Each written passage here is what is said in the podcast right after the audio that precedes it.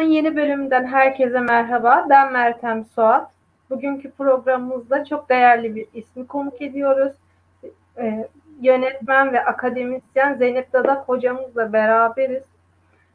Önce, hocamızla konuşmaya başlamadan önce bugün 19 Mayıs Gençlik ve Spor Bayramı. Tüm izleyicilerimizin Gençlik ve Spor Bayramı'nı kutlarım. Bugün burada bu yayını yapıyorsam 102 yıl önce Ulu Önder Gazi Mustafa Kemal Atatürk'ün silah arkadaşlarıyla birlikte başlattığı milli mücadele ve devrimleri sayesindedir. Hepsine saygı, sevgi ve özlemle anıyorum. Bayramınız kutlu olsun. Hocam hoş geldiniz programımıza. Merhaba. Katıldığınız için çok teşekkür ederiz. Ben çok teşekkür ederim davetiniz için. Çok teşekkürler. Hocam öncelikle sizin e, en, en son filminiz olan Ah Güzel İstanbul filmiyle başlayalım programımıza. Filmin hikayesi nasıl ortaya çıktı? Onu anlatarak başlayabilir miyiz? Ee, zaten bir İstanbul filmi yapmak vardı e, uzun süredir e, aklımda. E, bazen böyle insanın içine bir şey düşer ama henüz nasıl e, gerçekleştireceğini tam olarak e, ismini koyamaz diyelim. E, bu anlamda yani özellikle İstanbul'un temsili üzerine çok kafayı yoruyordum. Özellikle sinemada, edebiyatta, başka sanat dallarında. E, e, ve bu vesileyle de Kömürcüyan'ın kitabı karşıma çıktığında e, aslında aradığım metnin bu olabileceğini e, düşündüm heyecanla. Yine filmin e, en önemli fikir sahiplerinden biri olan Cemal Kafadar'la sohbetlerimizden e, biri sırasında bana bu kitabı getirmişti. Yine e, Cemal Kafadar gibi tarihçi olan çok değerli e, yeğeni, benim de yakın dostum Suna Kafadar da bir dönem bu kitap üzerine çalışmıştı. Dolayısıyla e, böyle kafadarların e, ikisinin birden e, bana açtığı e, ilham alanıyla diyeyim e, İstanbul fikri ve Kömürcan'ın metni bir araya geldi ve ortaya aslında böyle bir film çıktı. Film çok güzel. Ee, bizi İstanbul'un e, eski, e, olabildiğince eski yıllarına götürüyor. Ayrıca eski zamanlarla şimdiki zamanların da karşılaştırmasını yapabiliyoruz. E, filmin senaryosu Kömürcüyan'ın kitabıyla ne kadar paralel ilerliyor hocam? Ee, aslında filmin senaryosu e, yani tabii bir yüzde vermek zor ama e, hani benim temel e, dileklerimden biri başından biri Kömürcüyan'ı birebir e, aktarmaktan çok Kömürcüyan'ın hissiyatını perdeye aktarabilmekti. Bu anlamda da öncelikle bir harita çalışması yapmak istedim. Dolayısıyla hani birebir olan şey Kömürcüyan'ın e, rotasının bugünün İstanbul'undaki karşılığı. Yani hakikaten Kömürcan'ın bütün duraklarına uğrayarak yani hepsine uğrayamadım tabii ama hani o en azından rota üzerindeki durakları e, kerteriz alarak diyeyim e, bu haritalandırmayı yaptım. Onun dışında e, belirli mekanlarda onun cümlelerini birebir kullandım ama e, hani belki yüzde ellisini de sıfırdan yazdım diyebilirim. E, biraz mekanın e, çağrıştırdıkları işte hikayelere giriş çıkışlardaki e, bazen hani narratif e, anlatıya dair yönlendirme ihtiyacı e, gibi nedenlerle ve aynı zamanda giriş ve çıkış bölümleri tabii ki yani epilog ve prolog ve epilog tamamen e, bana ait. O anlamda e, birebir e, olan aslında Kömürcüyan'ın e, kelimeleri değil rotası. Peki hocam filmi çekmeye başlamadan önce kafanızda canlanan İstanbul tasviri çekimler bittikten sonra değişti mi yoksa aynı o İstanbul silüeti kafanızda kalmaya devam mı etti? Ee, bilmiyorum Meltem belki bu soruya sen de ayrıca cevap vermek istersin. Ee, tabii yani tabii. Çünkü e, bence hani ben artık kendimi bu filmin bir seyircisi olarak da hani düşündüğümde e, sanırım e, hani e, bir filmi yapan kişi olarak da, filmi izleyen kişi olarak da benim İstanbul algım oldukça değişti bu filmden sonra. Ee, tabii yani bu anlamda mesela Kömürcan'ın rotasının özellikle altını çizmeme sebebi böyle bir şey. Çünkü belki bizim bugün çok içinde yaşamadığımız bir İstanbul'da anlatıyor. Mesela Suriçi 1960'lı yıllarda İstanbul'da büyümüş birisi için belki başka bir anlam ifade ediyor ama bizler için biraz daha hani şehrin artık kenarlarında, çeperlerinde kalmış çok fazla gitmediğimiz semtleri e, akla getiriyor. Dolayısıyla bir kere şehri yeniden e, hani bir zamanlar şehrin merkezi neresiydi diye hayal etmeye başladığınız anda şehir algınız değişmeye başlıyor. E, dolayısıyla da birinci bunu söyleyebilirim. Yani merkezi ve e, aslında e, merkez çevre ilişkisini yeniden hayal etmek bir şehrin. İkinci olarak da İstanbul'u bir su şehri olarak hayal etmek, İstanbul doğasıyla hayal etmek. Bu ikisini yaptığınızda aslında bugünün İstanbul'uyla yani çok ciddi bir şekilde e, hem paralellikler hem de hani asla kapanmayacak bir uçurum e, olduğunu görüyorsunuz. Dolayısıyla da hani, hani benim algım çok büyük ölçüde değişti. Bilmiyorum sen söyle. Ya ben filmi izledikten sonra şunu fark ettim. O Kömürcüyan'ın yaşadığı İstanbul kesinlikle şimdikinden çok daha güzelmiş. Özellikle film başlarken o plazaları, gökdelenleri gördükten sonra bir İstanbul aşığı olarak da şehrin ne kadar değiştiğini, aslında e, şehre en büyük zararı gene bizim verdiğimizi anladım. Hatta bir laf vardır hocam bilir misiniz? E, İstanbul için yabancılar şunu söylerim. İstanbullular 1453'ten beri şehre yerleşemediler. Hala yerleşme telaşındalar diye. Ben filmi izledikten sonra da bunu çok daha iyi anladım. Hala yerleşme sıkıntısı, telaşı var. Evet yani e, bilmiyorum İstanbul tabii yani daha güzel bir İstanbul muydu Kömürcan'ın İstanbul'u? Ee, hani bil, bilmiyorum. Buna çok net bir cevabım yok. Her dönemin başka türlü sıkıntıları var ama şey anlamında sana katılıyorum. Yani e, şehrin doğasını bu kadar e, hırpaladıktan sonra e, aslında tabii bazı şeyleri de geri döndüremez şekilde bozmuş oluyorsunuz. Herhalde bu anlamda bir yıkım hani 1970'lerde başladı. E, ondan öncesindeki sıkıntılar e, yani tabii ki çok büyük depremler var, çok büyük yangınlar var. İşte şehrin el değiştirmesi, farklı halkları yani İstanbul büyük e, travmalardan, büyük krizlerden geçen bir şehir sıklıkla. E, ama hani bunlarla birlikte düşündüğümde hani ne zaman hangi İstanbul daha güzeldi belki çünkü bugünden baktığımızda bazı şeyleri fazla romantize de ediyoruz geçmişe dair. Ben filmde bunu yapmaktan özellikle kaçınmaya çalıştım. Ama tabii ki hani bir yanım benim de böyle e, hissediyor. Özellikle hani son 30 yılın, son 40 yılın e, yıkımının, son 50 yılın diyelim hadi 1970'lerden başlatırsak e, ne yazık ki benzersiz bir ölçekte olduğunu da e, söylemek lazım. Hocam filmin son bölümünde şeyhine mektuplarıyla rüyalarını anlatan Asiya'nın hikayesi var. Ee, bu kısım Kömürcüyan'ın kitabında geçiyor mu? Hayır. Asiye Hatun'un hikayesinin Kömürcan'ın e, kitabıyla bir ilgisi e, yok. E, yani e, aslında hmm, zamansal olarak zorlasak tutabilir. E, ama e, bu tamamen Kömürcüyan'ın metnindeki mekanlardan biriyle anlattığı e, ilgili bir yani orayla ilgili anlattığı bir anekdotun yani bütün o Üsküdar bölgesindeki o Üsküdar tepelerindeki banisi kadın olan e, camilerin hikayelerin içerisine girdikçe aslında biraz o yol beni Asya Hatun'a e, götürdü tabii ki. Hani Cemal Hoca'nın da zaten e, özellikle üzerine yazdığı ve benim zamanında okuyup çok etkilendiğim bir hikayeydi. E, bu yani işte o benim e, Kömürcan'ın metnin üzerine açtığım parantezlerden birine örnek e, Kömürcan'da böyle bir, bir, bir şey yok. E, kadınlardan ve kanı, e, Asya Hatun'dan yola çıkarak kadınların sanattaki yerinden söz açılmışken siz çok başarılı bir kadın yönetmen olarak anılıyorsunuz. e, Sinan e, yok benim görüşüm de öyle. Ben sizin çok büyük bir hayranınızım. Bunu da belirteyim. Çok sağ olun. Çok teşekkür ederim. Sinemadaki bu kadın yönetmen ifadesini ve ayrımın hakkında ne düşünüyorsunuz? Böyle bir ayrım yapılmalı mı? E, tabii bu üzerine çok e, yani uzun saatler konuşulabilecek bir konu. Hatta çok yeni bir seminer e, serisine konuk oldum. Altı Sinema Dergisi'nin e, yaptığı e, kadın sinemacıların e, filmlerinden aslında bütün bu kadın sinemacıların son yüzyıldaki tarihine bakan, e, buradan kesitlere yoğunlaşan. Ben de Agnes Varda'yı anlattım bir hafta. E, orada da yani bu soru üzerine hem çok düşündüm hem çok konuştum. Kendi sinema pratiğimde de tabii ki üzerine çok düşündüğüm bir şey.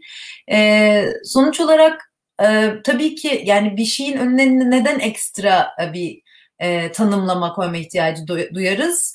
Hani e, onun bir e, olağanın dışında e, niteliği olduğunu düşündüğümüz zaman. Yani neden kadın yönetmen diyoruz? Çünkü yönetmen tanımı gereği sanki işte erkektir de e, hani işte o normun dışında bir de böyle bunun kadın versiyonu var gibi bir anlam e, yüklüyor tabii kadın yönetmen demek. E, bu anlamda baktığınızda yani bu kadar böyle sözlük tanımıyla bakarsanız e, hani direkt yani neden yönetmen e, tarifi gereği erkek olsun ki diye soruyoruz hepsi, hepimiz ve hani bu tanımdan hoşlanmıyoruz. Ama bir yandan da sonuçta bu tarihsel olarak bir e, gerçeklikse bu gerçeklikle mücadele etmenin yöntemlerinden biri olarak belki mesela ben kendi adıma şey yapıyorum bazen erkek yönetmen diyorum. Çok sevdiğim erkek yönetmen arkadaşlarımdan biri gibi. Yani hani illa böyle bir kelimeye kızmak ya da o kelimenin dışında ben kadın yönetmen değilim falan gibi bir kavga etmek yerine belki hani tam da oradaki o e, hani neyi norm kabul ediyoruz, neyi norm dışı kabul ediyoruz düşündürmek için daha başka ne tip stratejiler hayal edebiliriz diye düşündüğümde e, benim kişisel olarak kadın yönetmen ya da kadın sinemacı denmesiyle ilgili bir derdim yok. O zaman herhalde erkek meslektaşlarım da bununla bir dertleri olmaz diye e, düşünüyorum. Bence hani kadın yön erkek yönetmen ayrımı yapılmayacak noktaya gelene kadar da e, kadın yönetmen denmekle e, bir derdimiz olmaması lazım. Ama bunun dediğim gibi bizi bir köşeye sıkıştıran ve hani tek tipleştiren bir tanıma dönüşmesine e, engel olmak e, için de e, hani e, bunu belki de bizi tanımlamak için kullanılan yöntemlerden yalnızca bir olarak kabul etmek ve belki tam tersinde bir mücadelenin parçası olarak görmek lazım. Ben kendi adıma e, mesela e, şeyi tercih ediyorum birinden bahsederken eğer mesleki bir tanımlama yapmam gerekiyorsa hani e, mesela yönetmen e, yani kadın yönetmen yerine e, sinemacı bir kadın demek ya da işte sinemacı bir erkek. Yani e, böyle biraz daha bence bu kelimelerle oynamak onların e, içlerini boşaltmaya ve uzun vadede buradaki eşitliğe dair e, zihin açmaya yarayacaktır diye düşünüyorum. Yani ben o kadar kolay değil hani bir yandan da hani şey e, artık bence bugün dünyada film üreten hiçbir kadını işte bu da böyle kadın film yapıyor falan diye e, hani bu anlamda çok ciddi bir tarihi var. Hem hani kadınların sinemadaki yerinin hem de bunun mücadelesinin dolayısıyla da hani o kadar da kırılgan ve nazik olmamak lazım bence bu konuda yani. Kadın sinemacıyım yani bunda hiçbir sorun yok gurur duyabilirim ancak. Ben kendi mesleğim açısından konuşacak olursam mesela ben hocam kadın gazeteci, erkek gazeteci ayrımı yapılmasından birazcık rahatsız oluyorum. Şöyle Tabii rahatsız ki. oluyorum. E, mesela çıkıp 8 Mart'ta kadın gazeteci olmanın zorlukları ya aslında baktığınızda hiçbir zorluğu yok. Onlar nasıl çalışıyorsa biz de öyle çalışıyoruz ama kadın gazeteci olmak çok zor. İşte savaş muhabiri hani kadın olmak çok zor çünkü hani cinsiyet olarak dezavantajlı bir cinsiyet grubu içerisindesin. Bana bu ayrım çok saçma geliyor. O yüzden evet ama sonuç olarak gerçekten de hani bunun doğruluk payı olduğunu hepimiz kendi meslek mesleğimizi defalarca deneyimlemişizdir. Yani eşit haklardan ve eşit koşullardan gerçekten e, gel yap gelmiyoruz mesleğimizi yapmaya e, başlamak için başka türlü mücadeleler de vermemiz gerekiyor. O anlamda yani bunun da farkında olmak ama işte dediğin gibi hani o e, mesleğimizin önündeki e, cinsiyet tanımlamasını kaldırana kadar da belki işte onun onu istediğimiz şekilde kullanmakta fayda var. Yani işte kadın gazeteci olmayı mesela yalnızca mağduriyet hikayesiyle bir araya getirmekten her zaman kaçınmak bunlardan biri. Yani niye yalnızca bunun üzerinden konuşulsun ki e, kadınların gazetecilik yapıyor olması? Hocam peki e, kadın yönetmenlerden söz açılmışken şimdi Türkiye'de kadın yönetmen sayısı çok az ve neredeyse hani 60'lardan bu yana kadın yönetmenler ve beyaz perdedeki kadın figürü hikayeleri sık sık değişti. Artık günümüzde farklı hikayeler anlatılır oldu. Siz bu değişimi nasıl yorumluyorsunuz? Hem kadın yönetmenler hem de beyaz perdede temsil edilen kadın figürü nasıl değişti? E, Meltem aslında ben şey konusunda bayağı umutluyum. Mesela gerçekten biraz dünya sinemasına da baktığımda Türkiye'de daha çok kadının sinema yapmaya başladığını görüyorum. Son 10-20 yıl içerisinde ve o anlamda benim hani yayına durmaktan çok mutlu olduğum pek çok meslektaşım var. Evet ya oranlara baktığımızda yine de az yani Türkiye'deki e, ama yine de toplamda e, yani pek çok işte Yeşim Ustaoğlu'ndan e, Pelin Esmer'e, Aslı Özge'ye, Ceylan Özçelik'e, Nisan Dağ, Azra Deniz Okya'ya yani şu anda işte Senem Tüzen'e, Emine Emel Balcı yani aklıma birden böyle pek çok kadın geliyor. E, hani bana da ilham veren ve gerçekten yan yana e, film ürettiğim. O anlamda biraz daha bence işte kadınlar birbirine bakarak e, çoğalıyorlar, cesaret alıyorlar. Hani bunun böyle bir işte yalnızca zorluk üzerinden konuşulan bir şey olmasından çok o yüzden birbirimize bence başka türlü hikayeler anlatmamız da e, gerekiyor e, bizden sonraki kuşaklar için de. Yani bu işi böyle mistifiye etmeden gerçekten hani mesleğimizi yapıyoruz sonuçta. O yüzden daha çok hani diyalog içerisinde olmak. Bu de, sorunun hani birinci kısmı. Temsil meselesine gelecek olursak evet temsil konusunda ne yazık ki hala çok ciddi bir sıkıntı olduğunu düşünüyorum ama bir yandan da işte bu sözünü ettiğim kadınların filmlerine baktığımda Hani e, böyle şimdi şey var ya e, Netflix ve Hollywood falan işler için çok konuşuyor işte güçlü kadın karakter. Güçlü kadın karakter ne demek? Hani sanki şey gibi işte e, erkek bir süper kahraman alıp hani kadın yaparsanız güçlü kadın karakteri olmuş oluyor falan gibi. Yani böyle böyle bir reverse gender yani tersine çevrilmiş cinsiyet rolü üzerinden tartışılıyor. Hani bu mesela benim çok rahatsız olduğum şeylerden biri.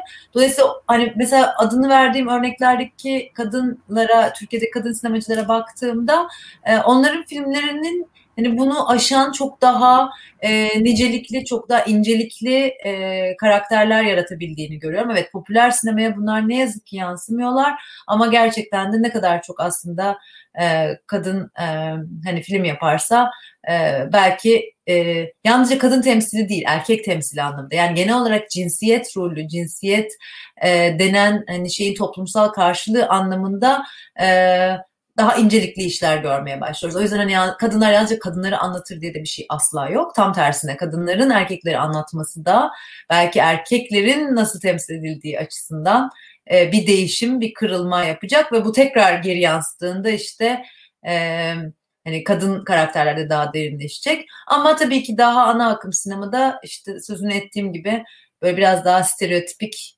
güçlü kadın karakter falan ne idüğü belli olmayan hani kadınlar yalnız ya zorluk ya da zorlukları aşan güçlü e, kadınlar. Hani onun dışında böyle bir e, vardır ya işte tipik işte o bir anne, o bir kahraman, o bir işte bilmem hani böyle toplumsal olarak sürekli derleyen, toplayan, e, güçlükleri aşan ya da bir köşede ağlayan. Yani bunların ötesinde kadınları hayal etmeye e, çok ihtiyacımız olduğunu düşünüyorum. Yani şöyle mesela hocam ben kendi, izleyici olarak kendi görüşüm e, popüler sinemada genellikle artık son dönem filmlerde kadınlarla ilgili hiçbir mesaj ya da toplumsal hani bir hikaye anlatılmıyor. Genelde bağımsız sinemada anlatıldığını düşünüyorum. Netflix'te ya da başka platformda yayınlanan filmlere baktığımızda hep şehirde yaşayan, güçlü, kendi ayakları üstünde duran ama yalnız kadın ama baktığınızda karakterin içinde çok boş, çok yalnız. Mesela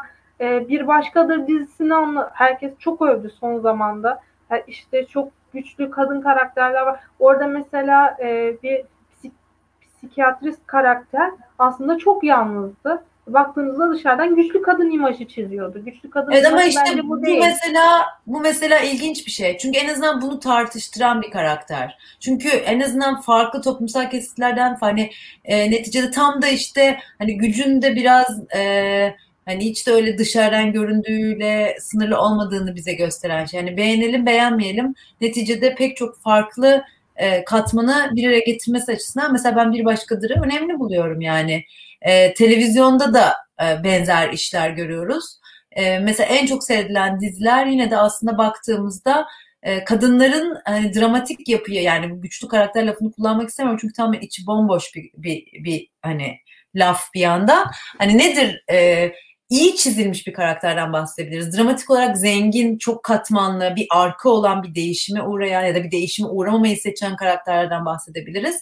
Yani mesela bu anlamda iyi yazılmış karakterler e, hep bakıyoruz e, yani insanların aslında daha çok seyrettiği yani insanlar da daha, daha çok daha ilginç şeyler izlemek istiyor. Yani kimse artık Yeşilçam'ın hani ya fahişedir ya annedir ikiliğindeki hani melodramatik zıtlık üzerine kurulu e, şeylerle karakterlerle ilgilenmiyor bir tek. Yani o anlamda izleyicimizi de küçümsemememiz lazım gerçekten de ve bu hani o melodramatik e, ikilikten birazcık belki düşünce biçimlerini yapan insanlar olarak e, bakışımızı ayrıştırmamız lazım. Ki mesela o anlamda e, hani çok tartışmalıdır yani sevilir sevilmez falan ama e, mesela ben hani Zeki Demirkubuz'un ilk filmlerindeki kadın e, karakterleri de çok ilginç bulurum yani e, hani Masumiyetteki sonra kadardaki Uğur mesela e, bütün hani bir erkeğin fantazisi de olsa neticede hem oyuncu oyuncu seçimi anlamında her iki filmde de hem de işte karakterin kendi e, şeylerini görmemiz, kademelerini görmemiz anlamında da ilginçtir. O yüzden de e, yani illa doğru şekilde temsil edilmiş karakterlerden bahsetmiyoruz. E, hani güçlü kadın karakter dediğimizde. Tam tersine e, bize kendi zaaflarımızı hatırlatan, hani dramatik anlamda bir gelişme gösteren, bir değişim gösteren karakterlerden bahsediyoruz ve bu da bazen belki de izlemek istemediğimiz bir karakter bile ol, olsa, hani bizim yapacağımız seçimleri yapmayan bir karakter bile olsa o kadına yakınlık duymamıza sebep olabiliyor. Bence hani e, aslında seyirciler de bunu görüyor, Türkiye'de de görüyor. Ben izleyici olarak şunu düşünüyorum hocam mesela son yıllarda e, hatta son 10 yılda diyeyim sinemadaki kadın figürünün hiç değişmediğini düşünüyorum. Hani benim nacizane görüşüm kadın hep e, ya romantik komedi filmlerinde bir erkeğin ilgisini çekmeye tabii, tabii. çalışan bir kadın e, ya da e, aşk acısı çeken hani plazada çalışan hani dışarıdan baktığında güçlü ama kalbi kırık bir kadın. Sanki evet. kadınların başka hiçbir problemi yokmuş gibi. Popüler Kesinlikle. sinemada hep böyle. Yani bağımsız filmlerde evet. kadınların problemleri çok güzel aktarılıyor ama ne yazık ki hani bağımsız sinema olduğu için çok az insan görüyor ama popüler kültürde ne yazık ki kadın sadece kalbi kırılmış bir erkek Çok tarafından doğru. hani güveni zedelenmiş bir figür olarak görülüyor. Aslında öyle değil. Bu yüzden de artık insanlar hani kadınları böyle görüyorlar. Tek boyutlu. Başka hiçbir problemi yokmuş gibi. Bir kadın mutsuzsa tamam kalbi kırıktı. Bitti gitti diye görüyorlar ama bak bir sürü problem var kadınların. Tabii ki. Kesinlikle. Yani bir de şey o işte artık Hani işte plazada çalışıyor kalbi kırık ama aslında gerçek aşkı bulduğu anda kariyerinden de vazgeçiyor falan. Hani aslında böyle şeymiş o da hani o da gerçek bir kariyer değilmiş falan. Yani çok hakikaten e, böyle sürekli tekrar eden hani stereotipler yani toplumsal olarak da tabii ki tekrar gerçeklikte de bir karşılık buluyor. Yani insanlar belki e, hani işte atıyorum şey gibi laflar işte evlenemedi çünkü işte tabii kariyeri çok önemliydi falan ya da işte boşandı tabii çünkü işte e, işi her zaman ön plan yani tam da işte o temsilleri göre göre göre göre yani senelerce yerleşmiş olan fikirlerde gerçeklikte aynı şekilde tekrar edilmeye devam ediyor bu anlamda yani bu ciddi bir sorumluluk. Hocam popüler kültürden söz açmışken e, siz Gain'de yakın zamanda yayınlanan çok başarılı benim de çok severek izlediğim Terapist, Terapist dizisinin yönetmenisiniz. Öncelikle Terapist dizisinin hikayesinden bahsedebilir misiniz? Bir de ayrıca böyle bir dizinin yönetmeni olarak son günlerde sık sık gündeme gelen bu ekranlardaki psikiyatrist temalı dizileri nasıl yorumluyorsunuz?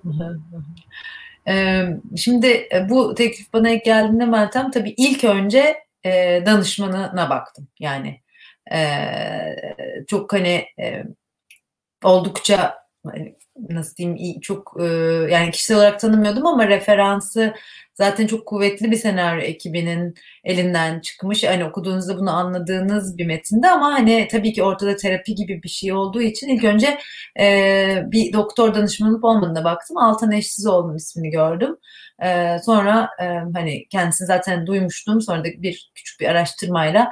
Yani açıkçası ben e, hani dizinin arkasında bu senaryo yazılırken nasıl bir hani etik e, çalışma yapıldı. Hani çünkü o onu yapmak benim işim değil. Hani onu yapmak e, tabii ki senaristlerin, dramaturgların, e, işi. Ama tabii ki benim böyle bir şey kabul ederken hani o ilişkinin nasıl kurulduğuna bakmak da benim işim bir yandan. Dolayısıyla hani ben birazcık bunu anlamaya çalıştım. Ee, bunun sonra Altan Hoca'yla da hani e, dost e, sohbetlerimiz oldu sonrasında çok. E, yani mesela o hep şey diyor, neticede hani biz belirli sorumluluklarla e, hani bunu e, bu hikayeleri e, işte ya da tamamen kurmacı olan kimisi yani bu anlamda onu, o hikayedeki kimse onun hani hastası olan ya da işte e, danışanı olan insanlar değil diyelim ki e, bildiğim kadarıyla. Ama neticede e, bunların hepsi olabilir olduğunu çok iyi bildiği, başka case'lerden okuduğu e, hikayeler.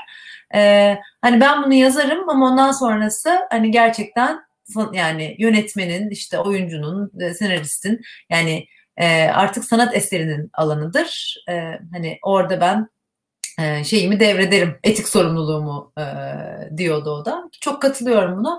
Bu anlamda ben çok yani güvende hissettiğim o, o anlamda bir e, ekiple e, çalıştım. E, şeyi çok bilmiyorum açıkçası hani çok yorum yapabilecek kadar izlediğimi söyleyemem. Yani şu anda daha popüler olan e, birkaç dizi var bildiğim kadarıyla Kırmızı Oda ve Masumlar Apartmanı sanırım.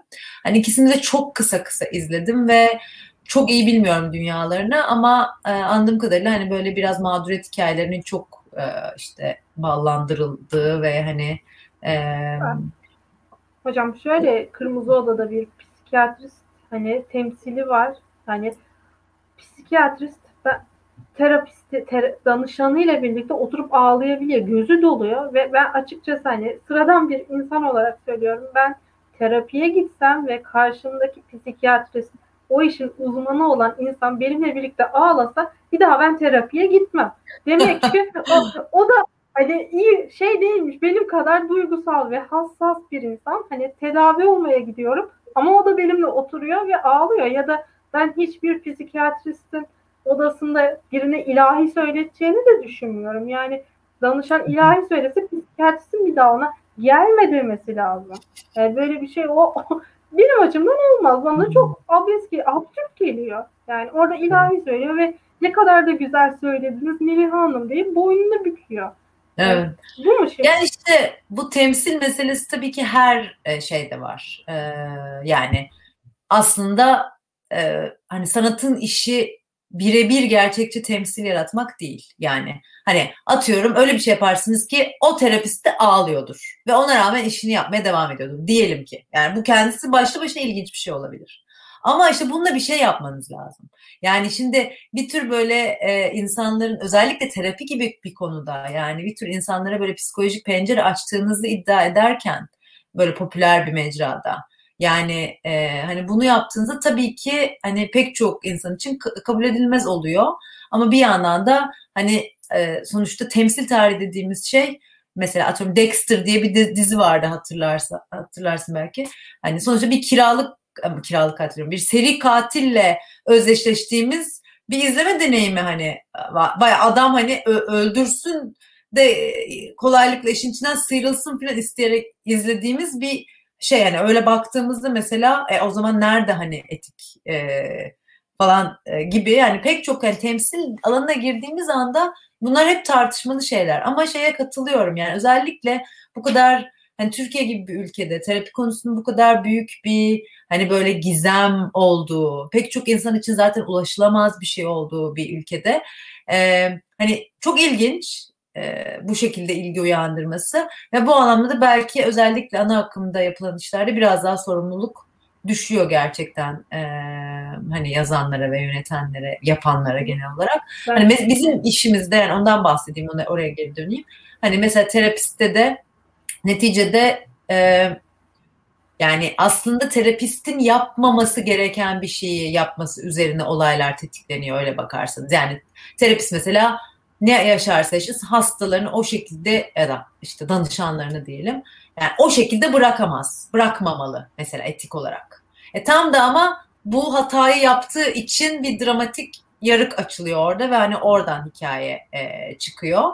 E, dolayısıyla da yani orada işte birazcık şeye güvenmek, e, hani işin arkasındaki e, bu işin e, hani danışa, danışmanlarına güvenmek e, biraz da e, hani yine de temsil alanında olduğumuzu unutmayacağını seyircinin e, herhalde varsaymak gerekiyor ama ilginç yani özellikle hani işte bir başkalarından da bahsettik sürekli bir terapist temsili terapi yani bence insanların e, ya bu çok konuşulan bir şey de yani bu e, ihtiyaç e, meselesi hani bu izledikleri şeyler üzerinden ben insanların kendi terapi ihtiyaçlarını giderdiklerini düşünmüyorum açıkçası. O bana çok inandırıcı bir argüman gibi gelmiyor. Ama bir yandan da şey gibi hani tanık asla içine giremeyeceğimiz bir odaya tanıklık etmek. Yani biraz sinemanın kendi işleviyle benzer bir şey ya bu şey terapi meselesi. Yani iznimiz olmayan bir yer. Yani yatak odasına girmek, terapi odasına girmek. Yani o anlamda çok fantezi boyutu olan bir şey ve belki de korona döneminde insanların iyileşmek için bu fanteziye ihtiyacı vardı. Ha hocam yani bütün terapi dizilerinin aynı e, psikiyatristin kaleminden çıkmış olması da bana çok ilginç evet. geliyor. Yani evet. ne kadar çok hastası varmış ki hani dört farklı kanalda neredeyse dizi yapabilecek kadar hikayesi var, kitapları var. Yani bana bu etik olarak da çok şey evet. gelmiyor. Ben evet. orada hani gittiğim psikiyatriste hayatımı anlatıyorum ve o hani beni dinlemek yerine kitap yazmak için bak bundan kitap çıkartırım diye öyle not alıyor. Evet. Evet yani oradaki şeyleri bilmiyorum tabii ama hakikaten enteresan yani. Ee, hani işte ne kadar neyi ne kadar değiştiriyor, neye ne kadar izin verilmiş durumda filan. Ama yani bayağı bir ticaret var tabii. Öyle. Hocam e, siz bağımsız sinema yapan bir yönetmensiniz ve bildiğiniz gibi bağımsız filmler hep muhalif çevreden çıkıyor. E, siz hem bir sinema eleştirmeni hem bir akademisyen olarak sanatın gerçekten bağımsız olduğunu düşünüyor musunuz Türkiye'de? Yoksa muhalif çevrede de havuz medyası gibi bir havuz sanatçılığı, kendi içinde bir top döndürme ve eleştirmenliği var mı? Ee, yani bu kaçınılmaz bir şey herhalde. Her her türlü hani aslında bağımsız bağımsız dediğimizi ne kastettiğimizi biraz konuşmak lazım. Yani mesela işte hani finansal olarak mı bağımsız? Finansal olarak tam bağımsız bir yapıdan söz edilebilir mi? E, edilemezse aslında işte e, hani e, finans kaynağı e, sağladığınız e, hani kurumlarla, kişilerle nasıl bir e, bağlılığınız var? Yani orada nasıl e, ilişkiler var? Bunlar tabii ki her sanatçının sorması gereken ve e, bu soruların sonucunda da e, alması gereken önemli kararlara dayanan e, alanlar. E, dolayısıyla da e, hani işte Kültür Bakanlığı desteği aldığınızda gerçekten bağımsız sinema yapıyorsunuz da BKM filmi yaptığınızda bağımlı sinema mı yapıyorsunuz? Hani böyle bir şey olamaz Kültür Bakanlığı'na senaryonuzu neredeyse onaylattığınız bir şeyden bahsediyoruz gibi. Hani şu anda da özellikle politize olduğu için bundan e, bahsediyorum. Dolayısıyla hani bağımsızlık e, yani topyekün böyle bir bir tür e, hani temiz, hiç kimseye hiçbir şeye bağımlı olmayan bir eser yaratmak diye bir şey yok. Yani bugün Rönesans diye bir şey olmazdı. Bağımsız. hani bağ, bir bağımsızlık, bir tür bağımlılık ve arkada bir tür e, destek mekanizması içeriyor olmasaydı. E, şey mi diyeceksin? Yok. Hocam ben geçen e, programda İşçi Filmleri Festivali'nden Doğancan Bey'e de aynı şeyi söyledim. Hani benim kastettiğim bağımsızlık şu. Türkiye'de çok yetenekli genç e, yönetmen adayları var, sinemacı Hı-hı. adayları var. Ama onlar hep e, ilk filmlerinde, ilk projelerinde e, seslerini duyuramadıkları, kendilerini tanıtamadıkları için hayal kırıklığına vuruyorlar. Evet, bir süre ama... sonra aynı filmleri, aynı şeyleri, eserleri görmeye başlıyoruz. Çünkü e, o bağımsız adledilen çevrede de hani kendi içinde kendi tanıdıklarının sesini duyurma ne kadar çok e, eleştirmen hani akademisyen tanıyorsan o kadar çabuk duyulursun gibi bir şey olduğunu düşünüyorum ben kendi açımdan. Ben açıkçası e, böyle düşünmüyorum. Yani eğer öyleyse de yani kimse bir yalnızca bir evet hani şey şöyle düşünüyorum daha doğrusu. Tabii ki katılıyorum. Söylediğin şeyin çok çok e, ciddi bir haklılık payı var her türlü egemenlik ilişkisinde kaçınılmaz olarak olur bu. Yani az önce mesela erkek kadınlardan bahsettik. Hani tam da hani Türkiye'de Film Yönetmenleri Derneği'nin e, hani sonuç olarak mesela kaç e, kadın üyesi var, kaç erkek üyesi var buna bakmak yeterli. Kim birbirini nasıl destekliyor görmek için bir taraftan. E, ama bir taraftan da sonuç olarak ilk filmi yapmak hep zordur. İlk eseri ortaya çıkarmak her zaman zordur ve insan ilkini yapana kadar hep şey diye düşünüyor. Sanki bir şey yapacaksın ve ondan sonra o yaptığın tek şey olacakmışçasına hani onunla bir bağ kuruyorsun. Halbuki yani sonuçta yapmaya devam e, edebilmek e, işte sizin o eseri tesadüfen ortaya koymadığı, koymadığınızı gösteren şey. Yani o yüzden hani senin dediğin ilişkilerle danışıklı dönüşler evet hani bir şeyler yapılmaya devam edilebilir ve ne yazık ki başka birilerinin yapamaması pahana, pahasına başkaları aynı saçma sapan kötü tekrar eden işleri yapmaya devam edebilir. Ama ben şuna da gönülden inanıyorum ki eğer öyle e, güç odakları varsa bir yandan da hani en azından benim kişisel olarak tanıdığım hani genç, heyecanlı pek çok insanı her aşamada destekleyen, inanan e, bir o kadar da insan var. Yani o yüzden de hani hep böyle e, ya ben kendi adıma da yani e, hani e, gerçekten de hep o yüzden e, konuşmaya, ilişki kurmaya, hani birbirimizle bağlantıda kalmaya devam etmeye çalışıyorum. Yoksa dediğin gibi yani işte iki üç insan birbirinin hani o bana iyi dedi, bu buna iyi. Ama işte o zaman o iş zaten yani ikinci, üçüncü işte kendisini ortaya göz çıkar çıkarıyor. Yani e, hayal o kadar kolay hayal kırıklığına uğramamak lazım. Film yapmak çok sert ve zor bir iş. Kimse sizin önünüze al da sen de bunu yap diye yani en, en beğenmediğimiz örneklerde bile hani bir şey koymuyor. Aslında herkes bir, bir mücadele veriyor. Evet bazıları için daha kolay oluyor. Hani ama eğer yalnızca kolay olduğu için birileri bir şey yapabiliyorlarsa zaten hani bakıyorsunuz bir şey de yapamıyorlar ki. O yüzden bence yani hep olumluya o anlamda ve yapana, yanında durana odaklanmak lazım. Ya ben bilmem kim yüzünden yapamadım değil, ben bilmem kim sayesinde yapabildiğime odaklanmak. Yani kimse de bir şey sayesinde yalnızca film yapamaz dediğim gibi. O kadar uzun ve çok aşamalı bir yolculuk ki bu. Yani e, gerçekten yapamamaya ya da ne yüzünden yapamadığımıza mazeret bulmaya değil. Ya yani ben buna çok inanıyorum. Yani yapmak isteyen her şekilde yapar. Yani e, bunu da unutmamak gerekiyor gerçekten. Hocam bir e, kapatmaya yaklaşırken bir izleyicimizden bir soru gelmiş. E, güçlü kadın karakterler daha çok erkek yapımcıların elinden çıkıyor diyebilir miyiz diye. E, kapatırken onu da kısaca bir yanıtlayabilir misiniz? Ee, yani bu tip şeylerde aslında genellemelerden hep e, biraz uzak durmaya çalışıyorum. Çünkü e, ha evet yani reverse şey örneğinde hani Hollywood örneğinde verdiğim süper kahraman meselesi. Evet e, daha önce erkek yapımcılar mı bilmiyorum ama şunu söyleyebilirim ya bunun bir piyasa değeri var. Dolayısıyla da hani işte herkes böyle bir e, hani güç güzel vücutlu işte 20'li yaşların ortasında e, erkekleri çok kolay dövebilen atıyorum yani şu anda karikatürize ederek anlatıyorum biraz. Hani bir kadın seyretmekten çok ya bu da bir fantezi neticede ve dolayısıyla bunun bir piyasa değeri var. Hani bunu yapan daha çok erkek yapımcılar mıdır bunu bilmiyorum.